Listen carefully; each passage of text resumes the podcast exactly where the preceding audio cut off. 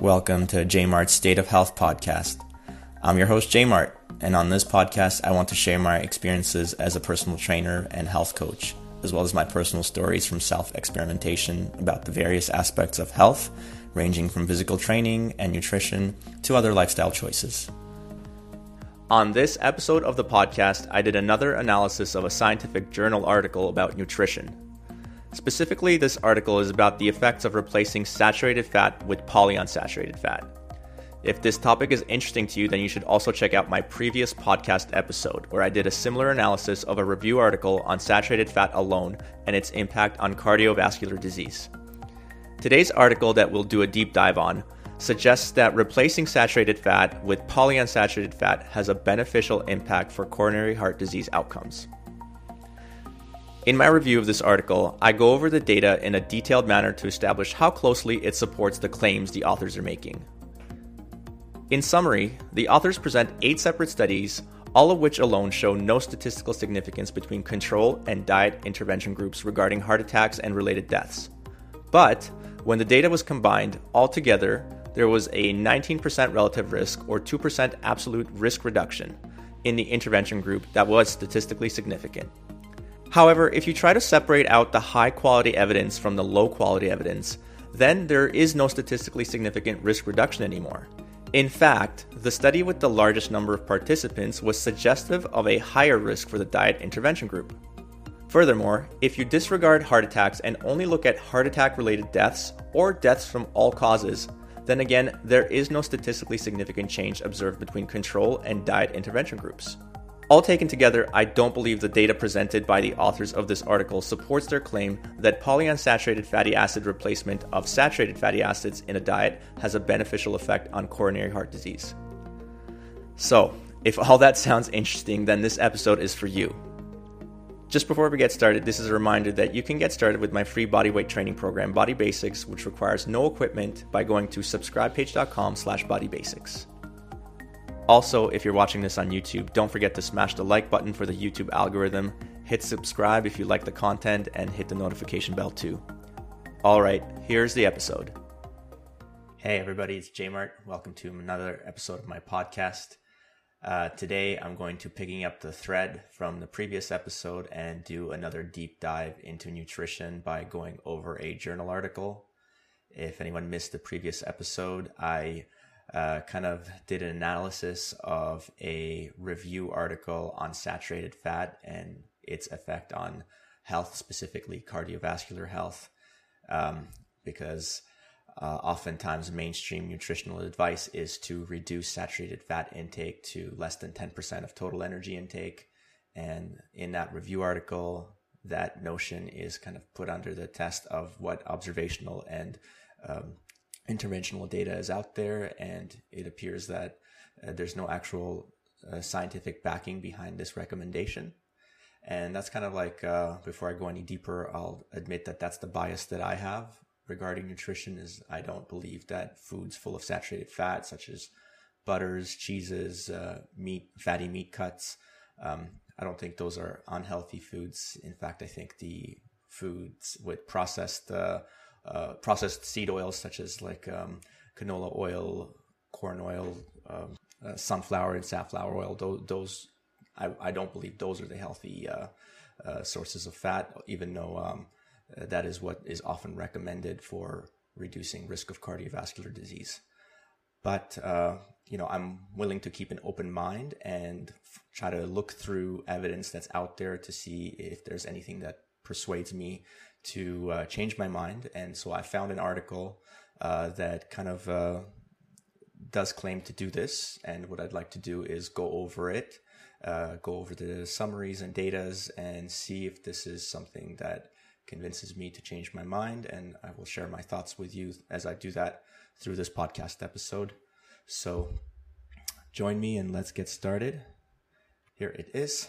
So the name of this article is Effects on Coronary Heart Disease of Increasing Polyunsaturated Fat in Place of Saturated Fat, a, systemic, uh, a systematic review and meta-analysis of randomized control trials. All right, so let me just uh, break down this uh, uh title because it's quite long uh, with a lot of uh, complicated terms. So coronary heart disease, of course, that's a very prevalent disease here in the Western world. That is when we get plaque buildup in arteries and over extended periods of time. If the plaque continues to build up, this can lead to a heart attack uh, and of course heart attack related death and in some cases a stroke as well. So this is very important to do to study this disease and find ways of uh, ameliorating the uh, effects of it.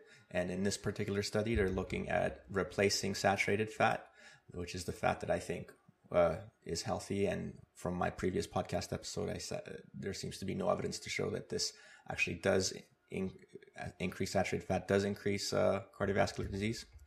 But in this case, they want to replace saturated fat with polyunsaturated fat.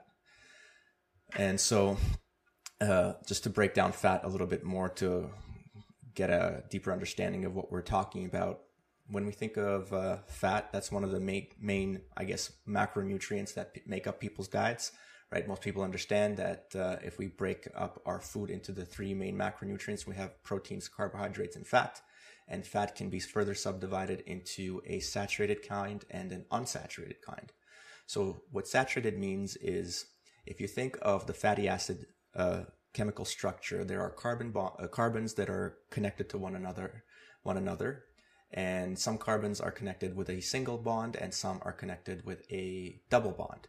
Now, when the chain of carbons is fully connected with all single bonds, what that means is that the remainder of the carbon uh, bonds are fully saturated with hydrogen molecules and uh, the structure of that chain of carbons is pretty much a straight line. Okay. And then when you have an unsaturation, it means there is a carbon carbon double bond. Now it can be just a single carbon carbon double bond, which makes it a mono unsaturated fatty acid, or there can be multiple, more than one, making it a polyunsaturated fatty acid. And again, this has a an effect on the structure of the chemical fatty acid in that wherever there's a double bond, it's no longer a straight chain of carbons. Now there's a kink or a twist introduced at that point of the carbon carbon double bond, which changes, like I said, the shape. And in from our perspective, the main difference that we see between a saturated and unsaturated fat is at room temperature, they have different states. So the saturated fat is solid state uh, think of butter at room temperature, it's solid. And then polyunsaturated fats, seed oil such as canola oil or corn oil at room temperature, they're liquid. And so in this case, like I said, again, they're studying the effects on the coronary heart disease by replacing the uh, saturated fat, which is solid at room temperature, with polyunsaturated fat, which is liquid at room temperature. And systematic review just simply means they went through all the data that is publicly available that looks at this uh, issue of uh, replacing one type of fat with another. And they did a meta analysis where they combined some of the results um, uh, from the different trials to see if there's some sort of grand effect that they can uh, notice by doing so. All right, so I just did a quick search of the name of the main author here, this man Martin Katan, to see if there's anything striking about him that I we should know before jumping into the article. So I did a Google search on him, and it turns out he has a Wikipedia page. And he is a Dutch professor of nutrition from the University of Amsterdam. He's written two popular science books. Um, nothing uh, surprising or striking. So, moving on to the article, let's go with it together. Let's do a quick summary of the whole thing first, and then we'll dive deeper, dive deeper into like the specific results but it's good to have a quick summary so that we have an overall grand idea what we're to read through later on. So, in the background here, the authors start by saying that coronary heart disease is the leading cause of death among adults in developed countries. And they say the key risk factors for coronary heart disease are smoking, physical inactivity, and poor diet. And I really like that they included this part here in the background, show, uh, stating that there's more than one way to deal with coronary heart disease and manage it. And in fact, I think what this makes me think is even if we intervene with a good diet for people who are, who might, uh, you know, be at risk of coronary heart disease, there's still other lifestyle factors that need to be addressed as well in order to actually see a real result in, uh, in someone's health, a good outcome that is. Anyway, so moving on, they address the question of why was this study done? Well, so they say because of the connection between eating saturated fat, fat and high blood LDL cholesterol levels. So we know uh, from intervention studies, there's empirical data that shows when we increase saturated fat consumption, blood LDL cholesterol levels do rise. And then, so that's interventional data that demonstrates that connection. But there's also observational data that shows that high LDL levels, high LDL cholesterol levels in the blood are associated with higher cardiovascular disease risk. So because of this association of high LDL with high risk, then reduced saturated fat consumption is recommended as a way to avoid coronary heart disease. However, though, the authors go on to say that the evidence from individual randomized controlled trials that have studied coronary heart disease events, such as heart attacks and related deaths, have been mixed and could not support this recommendation. All right, so even though there's some sort of like theoretical data that does support um, reducing saturated fat, this has actually never been shown empirically through an intervention. But the authors go on to say they talk about uh, polyunsaturated fatty acids now. Uh, I'm just going to call polyunsaturated fatty acids PUFAs because that's the acronym they use.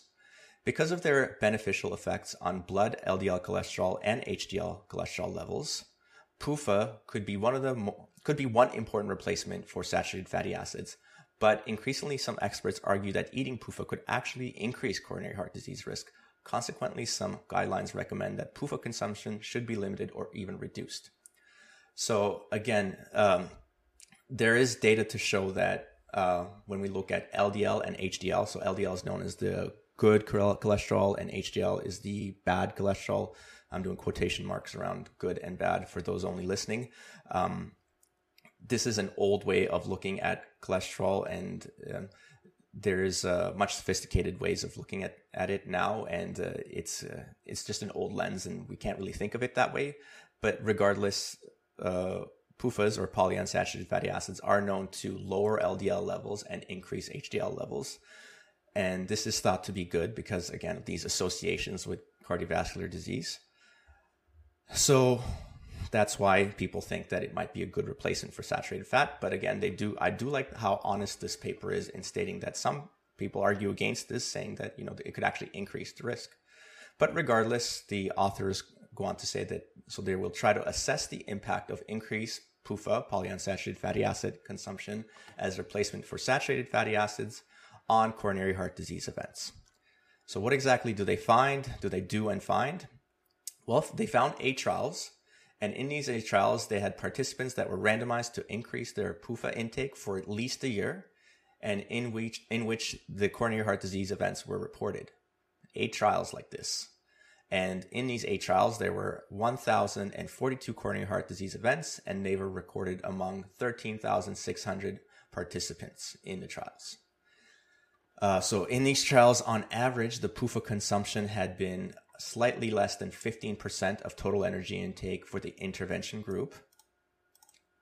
And for the control group, it was only 5%. So this is a huge increase from 5% of total energy intake to 15, tripling the amount in the intervention group compared to the control. So what were the results? Well, the authors say that the intervention group had a 19% reduced risk of coronary heart disease events compared to the participant group in the control. All right. And they also say that uh, they found benefits associated with PUFA consumption. They, they increase with longer duration of trials. Okay. So that sounds very promising. So we're noticing that uh, in the intervention group, when you triple the amount of PUFA, polyunsaturated fatty acid consumption, you get a 19% reduced risk. And the longer you do it for, the better the results. This is what they say in the summary. Okay, now let's go dive deeper into the full article and tease everything apart. Let's start with the introduction. Again, the authors start by talking about uh, uh, cholesterol levels they say consum- consumption of PUFAs lowers total to HDL cholesterol ratio to a greater extent than carbohydrates or any other major fatty acids. Mm-hmm. And they say that this is the best single lipid predictor of coronary heart disease risk. So I do believe that the uh, ratio of total to HDL cholesterol is a good predictor of coronary heart disease risk, but I believe there's this is a this is an old study from uh, what what year is it from? Uh, 2010. This is an old study, and I, I, believe there's new data to say to support that uh, there are better there are even better predictors of coronary heart disease risk. I believe particle size of the LDL cholesterol it might be considered an even better uh, predictor, but regardless, let's not get too tangential here. It, it, it does, according to them, uh, uh, improve this uh, ratio of LDL total to HDL cholesterol um, more so than carbohydrates or other fatty acids. Okay. And because PUFA consumption may also improve insulin resistance and reduce systemic inflammation. For these reasons, the authors say that PUFAs may be an ideal replacement for saturated fatty acids. So again, there's a lot of uh, theoretical uh, ideas for why PUFAs might be good. However, they go on to repeat again, saying that several control intervention trials have evaluated whether increasing PUFA consumption as replacement for saturated fatty acids impacts risk of coronary heart disease events. But results of these trials have been inconsistent, with majority of studies demonstrating no significant benefit. Yep. So yeah, the data is not there to support this claim, even though theoretically it makes sense. And this happens all the time in science. It just what it, it just means that we don't have a full picture of what's actually going on. And if we just do a little bit more work, maybe we can clear things up, and it'll make sense why this uh, isn't how we predicted things to be. It just means our model's a little bit off. But anyways, regardless, the authors state, state that they did a systematic review and meta-analysis of the randomized controlled uh, clinical trials that assess the impact of increased PUFA consumption as replacement for saturated fat on coronary ha- uh, heart disease endpoints. So one thing I didn't mention is the fact that they're looking specifically at randomized controlled clinical trials. And this is really good because these types of trials have the most reliable data that could be uh, obtained. And it's much more believable when there's an effect seen through randomized controlled trials rather than through simply doing a cohort observational study. Okay, so what exactly were their methods? How did they do this? Well, so what they did is they went through the public data and they searched for randomized control trials that had randomized the adults to increase their total or omega 6 polyunsaturated fatty acid consumption for at least a year without other major interventions. So no blood pressure medication, no smoking control or other dietary interventions. Okay, so they're looking at increase of both total and omega-6 PUFAs. Now, most of the time, omega-6 PUFAs are from plant sources, but you can also get omega-3 PUFAs, which are from um, uh, animal sources. So looking both at total and omega-6 kind of skews the data a little bit because you're not dividing it up between the plant and animal sources and that's usually where like the distinction kind of lies between people but regardless let's move on what other criteria did they use for uh, searching trials they made, had to make sure that these trials had an appropriate control group without the dietary intervention so yeah that's very important uh, you always want to be able to compare to uh, you know, the control group that didn't receive whatever the intervention was. And then, of course, they also looked for uh, studies that reported hard coronary uh, disease events. So, hard events are either myocardial infarc- infarction, so heart attacks, heart attack related deaths, sudden deaths. They also had some exclusion criteria. They excluded studies if they were observational or non randomized. Okay like I said, the difference between interventional and observational is interventional has a higher impact and more reliable data. So when it was in observational, they just excluded that, which is really good. And they tried to not include non-randomized uh, uh, trials because you know there's uh, too much uh, biasing that way when data is not randomized. They also excluded studies that tested mainly the omega 3 PUFA intervention. So this is good. Uh, when there was just a, a study with a reliance on only omega 3 PUFAs, they excluded those studies, but they do say they included ones that had the omega 6 and total. So there, it's not a perfect study, but it's, it's all right.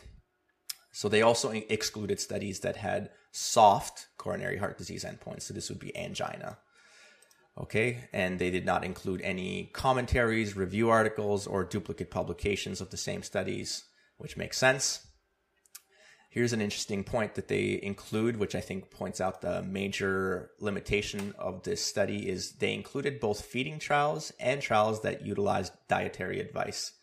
And I think that's just uh, very interesting that they decided to include both of those together because it, it's so different to be actually providing meals for a, uh, population and knowing exactly what food they're consuming versus only providing dietary advice and having no idea what level of uh, adherence to the advice is kept by the patient population. So um, it makes me question whatever results we can obtain from combining these two sets of data because they're they're too different. You know, it's from in my mind, it's very hard to uh, be able to compare these two. But regardless, let's move on. Here they provide a little uh, summary to demonstrate their kind of screening process. They started with over 300 articles that they identified from databases and through various contraction mechanisms, they brought it down to a total of eight studies that fit the criteria that I just went over. Okay, and additionally, they also say that they assessed study quality using a validated scale, and the scale included criteria relating to randomization, to blinding, and withdrawals and dropouts that are together summed up to generate an overall quality score between 0 and 5. Okay, so quality scores of 0 to 2 indicated lower quality trials, and then between 3 and 5 indicated high quality trials. Okay, that's good. That's good that they do that. Gives us an idea of which uh, of the data to trust more. So what were the results? Here we go. Let's look at this very closely. So they identified randomized controlled trials that included a total of 1,042 coronary heart disease events among 13,600 participants. So this is good. The eight total, eight uh, trials altogether have a pretty large pool of participants, over 13,000. This is very good. There was just slightly over a thousand coronary heart disease events. Again, they give us the parameters of the studies kind of combined together. On average, the control group had about 5% of total energy intake uh, be PUFA. And in the intervention group, that number was increased to about 15% of total energy intake. So once again, just uh, highlighting how this is actually a huge increase in the intervention group of PUFA consumption compared to the control group. The control has uh, on average 5% and the intervention increases that to 15% of total energy. Uh, here's another point from the uh, authors. They say many of the trials had design limitations such as single blinding, inclusion of electrocardiographically defined clinical endpoints, or open enrollment. Okay, so again, I want to point out how what I really like about this is the this study is the authors are always very uh, open and clear with the uh, limitations of this of this meta analysis, uh, and uh, you know, as long as someone takes the time to read through the entire thing, they understand how much weight to put behind a study or behind the results of a study like this. Um, okay, so uh, one interesting thing I, that I when I mentioned about the quality scores, right? They gave quality scores between zero and five on the eight trials. Surprisingly, all trials had quality scores of either two or three, right? So two was the lower quality, three uh, belonged in the higher quality, although at the lower echelon. So they didn't really have any data that would be considered really high quality, such as a four or five.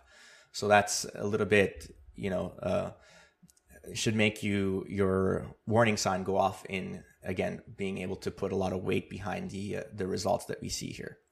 But all in all, combining all trials, the pooled risk reduction for coronary heart disease events was 19%.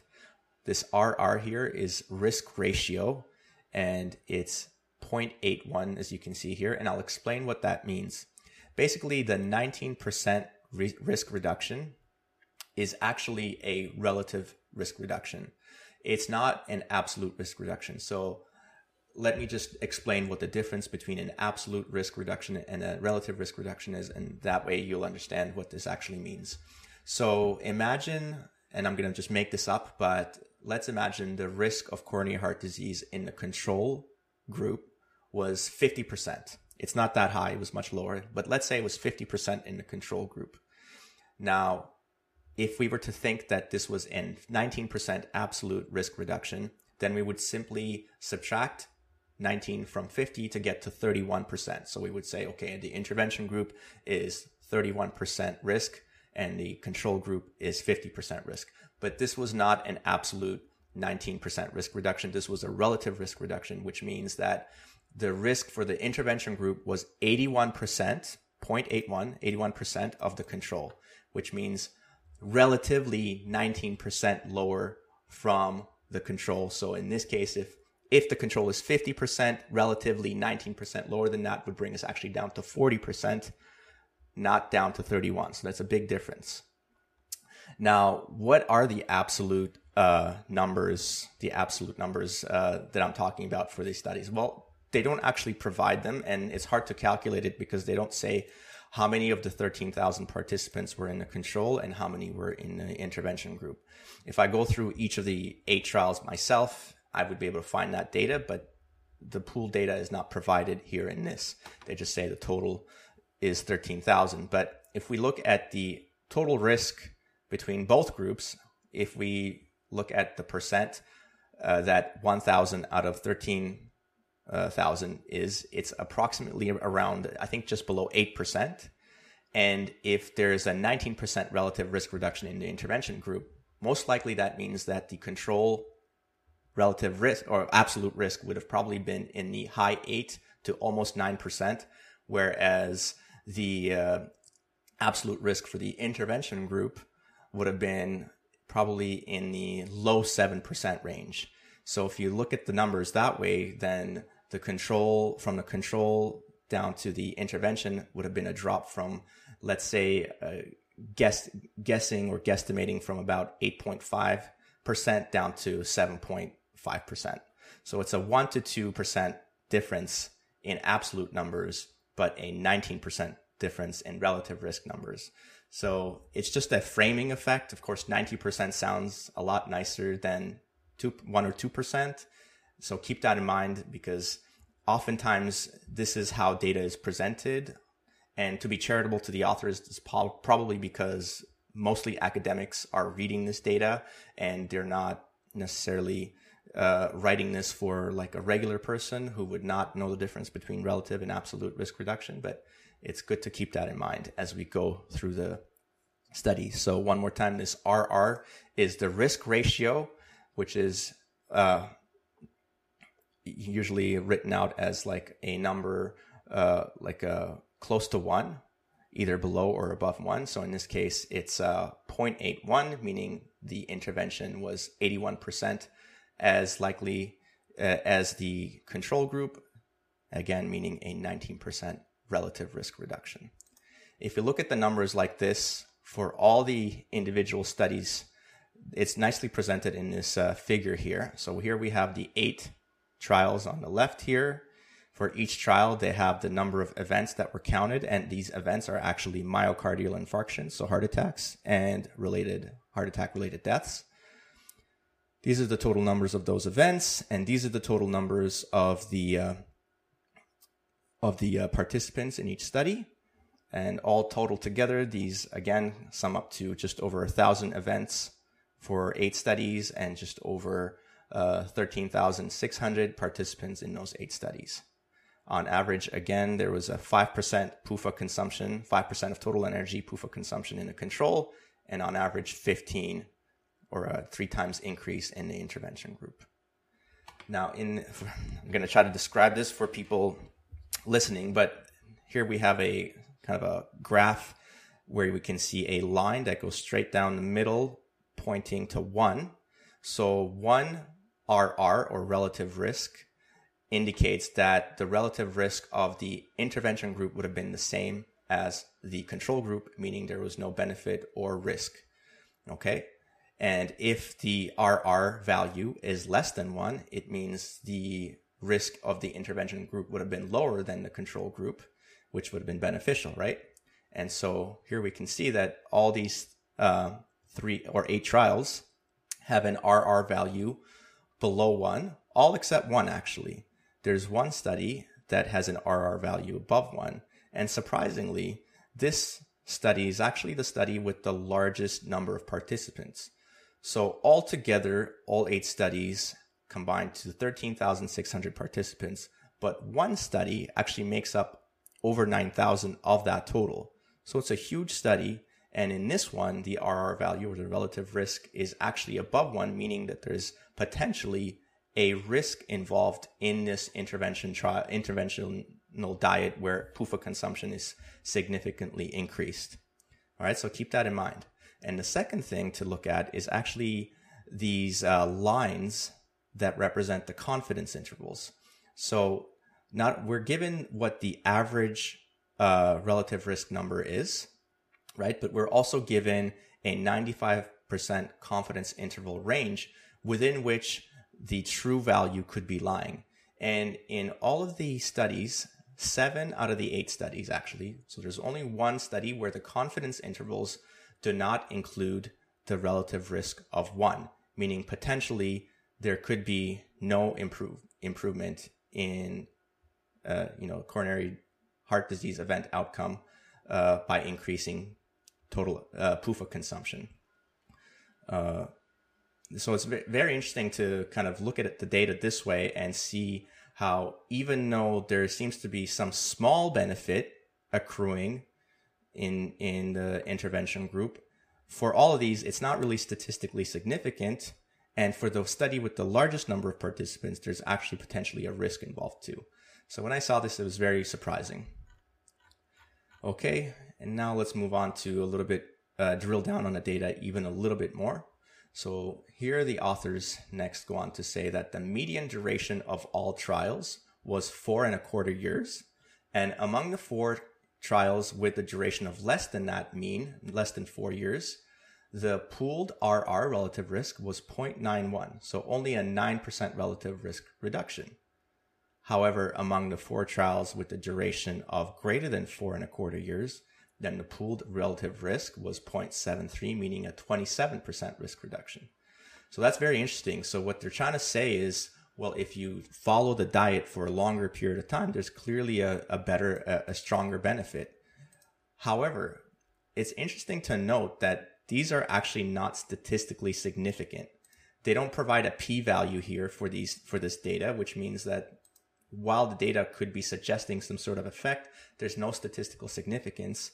And interestingly, if you look at the four trials that have a duration of less than 4.25 years, that's actually the majority of the participants.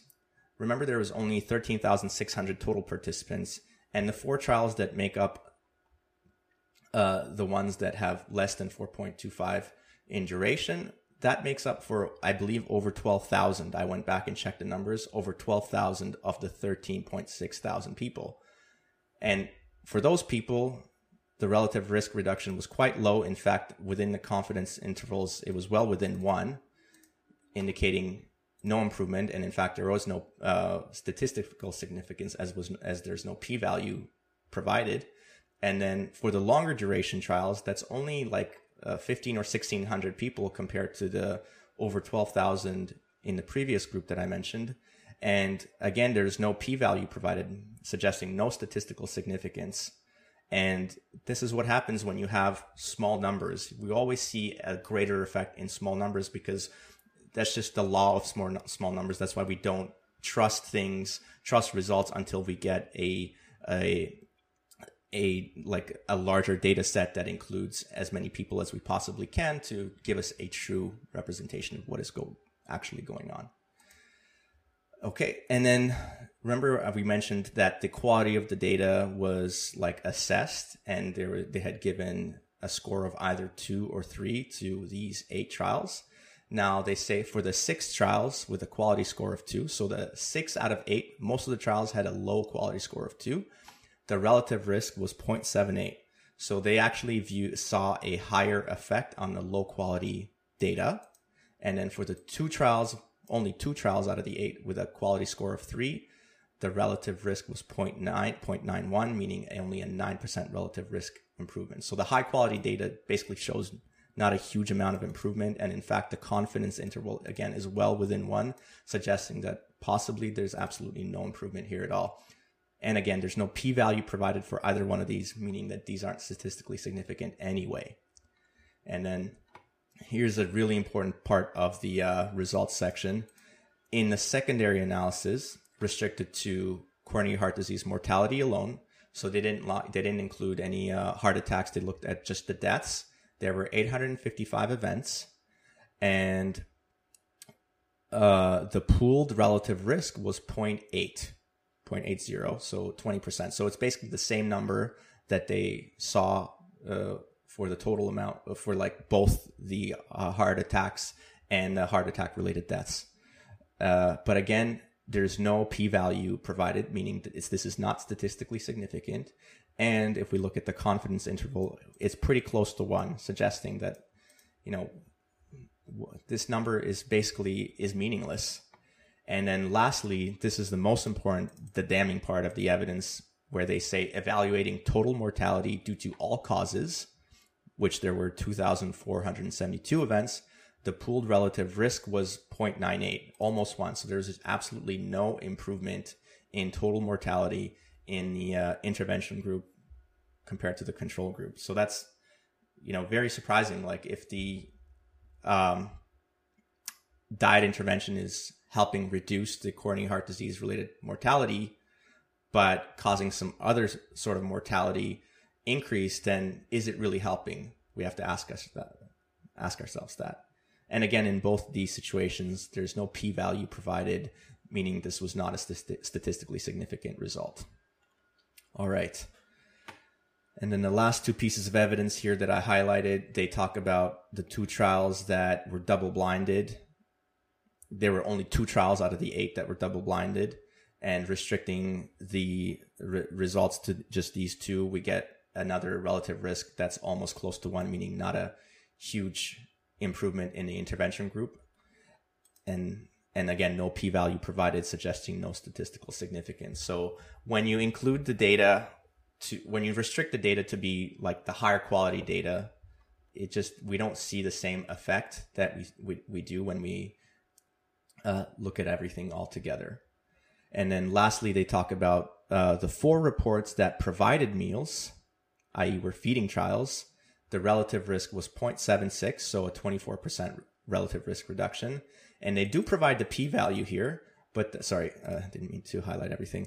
Uh, but the p value is 0.08.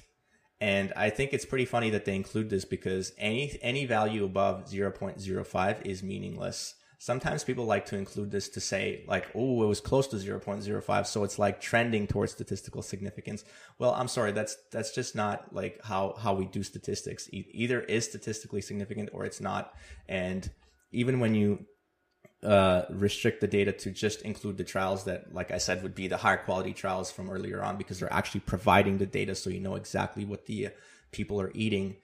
Uh, even then, there is no statistical significance.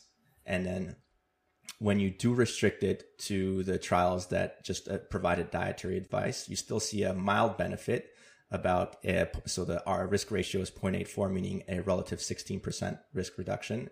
And now the p value here is below 0.05 but again the confidence interval is so close to 1 and this is such a small uh, improvement that i think all this data together combined really invalidates the kind of the claims that the uh, this paper makes. But let's just go on quickly into some of the discussion points that the authors go into as well. They say, whereas nearly all these trials were insufficiently powered to detect a significant effect individually, the pooled results demonstrate a significant benefit of replacing uh, PUFA for saturated fat on clinical coronary heart disease events. I think that's so funny to say that. So like even though the individual studies themselves show no improvement whatsoever, if we pool all these differently done studies where like different patient groups are given different foods and it, it, the measurements are all done differently, but some of the uh, you know uh, outputs are kind of similar. So if we just combine it all together, then we do see a, a benefit. It's just that's not very scientific at all. And I don't think they can really claim that uh, there's really a benefit here. Hopefully, I was able to uh, make that clear by my some of my critique that I presented. And they say that this is only the second dietary intervention, together with consumption of long chain omega 3 fatty acids or fish oil, that has now been clearly demonstrated to reduce cardiovascular events in randomized controlled trials. And I would say that this has clearly not been demonstrated as there's a lot of weakness in the data. And uh, when you try to break the, down the data into like the more quality components of it, you find there's no statistical significance that could be shown. And in fact, the data that includes the uh, uh, the trial with the largest uh, number of people, you see a potential risk involved. So I don't know how they can make the statement, but they do. And in another thing that they say is Additionally, our analysis of heterogeneity indicates that longer term trials showed greater benefits, suggesting that the benefits of increasing PUFA consum- consumption accrue over time. And this is clearly false because, like I said, first of all, their data showed no statistical significance for this, even though it seemed like there might be a benefit for the longer uh, duration trials. The p value was not uh, low enough to show that statistical significance. And the amount of people that were actually in the study for long periods of time was very small compared to, to the total number of people in the study. So it's very hard to make a claim like that. I think the data could be interpreted either way. So uh, it's it's just based on uh, you to be able to analyze that on your own, though, and you know you have to question uh, what the authors are saying and don't necessarily have to believe what they say, but see if the data they provide supports their claims. And in my opinion, it does not. Okay, and then last part of the article, they do go over the limitations, which I again I do appreciate the fact that the the these authors are very honest and provide um, a lot of caveats to what they're presenting, which is very good. So they say many of the identified randomized uh, trials in our meta-analysis had important design limitations. Some trials provided all or most meals, whereas others tri- other trials relied on dietary advice. Yeah, absolutely. This is a huge limitation. Like you, it's really hard to look at this data and think of them as the same. Where one data data set, you know exactly what the people uh, participating were eating, and in this one, you have no idea. You're just relying on the fact that they listened to the dietary advice you gave them. It's it's too hard to combine these two data sets. Several of these trials were not double blinded. Yes, they were, which lowers the quality of the data. And the ones that were double blinded showed no improvement. And they say this could overestimate the benefits of the intervention. Absolutely. The methods of, uh, for estimating and reporting uh, PUFA and saturated fat consumption in each trial varied as well. So, so how the studies were done varied as well. So it, it if if how it was done was varies, then it makes less sense to combine these studies together, right? And uh, here's another really important point that they uh, point out is that one of the trials also provided, in addition to the main advice of consuming soybean oil, to consume sardines, and they provided this in, to the intervention group. And sardines uh, are full of omega-3 polyunsaturated fatty acids, right? So the authors say, so the observed benefits may at least be partially related to the marine omega-3 PUFA rather than the total PUFA consumption. And this is an important point because often it's the vegetable oils, the industrial seed oils that are recommended as the heart healthy ones, right?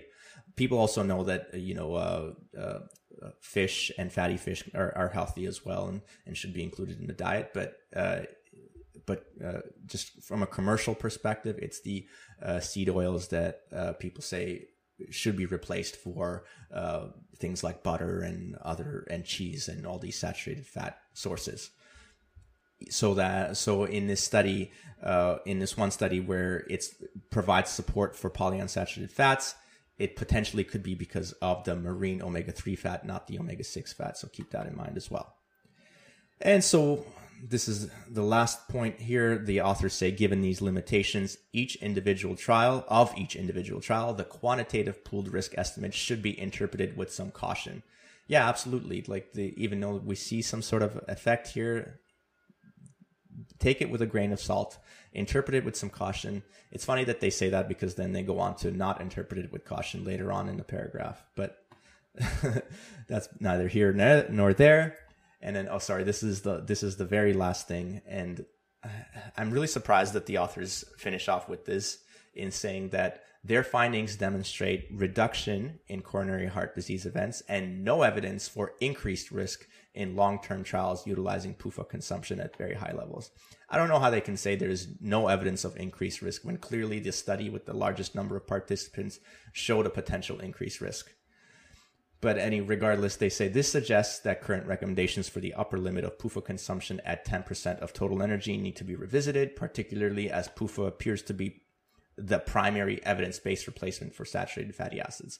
And I simply disagree with that. I think the evidence does not support it. There is clearly uh, uh, some evidence to show that there's a potential decrease in the number of coronary heart disease events in the uh, intervention group. But when you look at the most quality data, it does not seem to support that. And then when you also look at the total deaths, total mortality, there is no difference. So it doesn't matter if you have less heart attacks from eating more uh, polyunsaturated fatty acids if you still die at the same rate. Uh, you know, poss- possibly those uh, polyunsaturated fatty acids are causing other disease, and uh, you know you're dying from cancer or whatever it may be. Uh, it doesn't matter. What matters is does the intervention make you live a longer life and if the, if it does not then there's no there's no benefit to it and it should not be the common mainstream recommendation. And so i'll end the uh, uh, my critique of this uh, paper here and uh, just uh, let you know that for the next episode i'm to go dive even deeper into this and uh, go into some of the data that they look into in this study particularly this Minnesota study uh, that had the largest number of participants. Remember, of the 13,600 people pooled together, 9,000 of them were from this one study, the Minnesota, it says CS here, which is coronary survey. Sometimes it's the coronary experiment, the Minnesota coronary experiment. And we will take a deep dive into that particular study and see what we can learn from that one. Until then, thanks for watching, everyone. Thanks again for watching till the end. As always, I hope you found what you heard useful, entertaining, and that you learned something.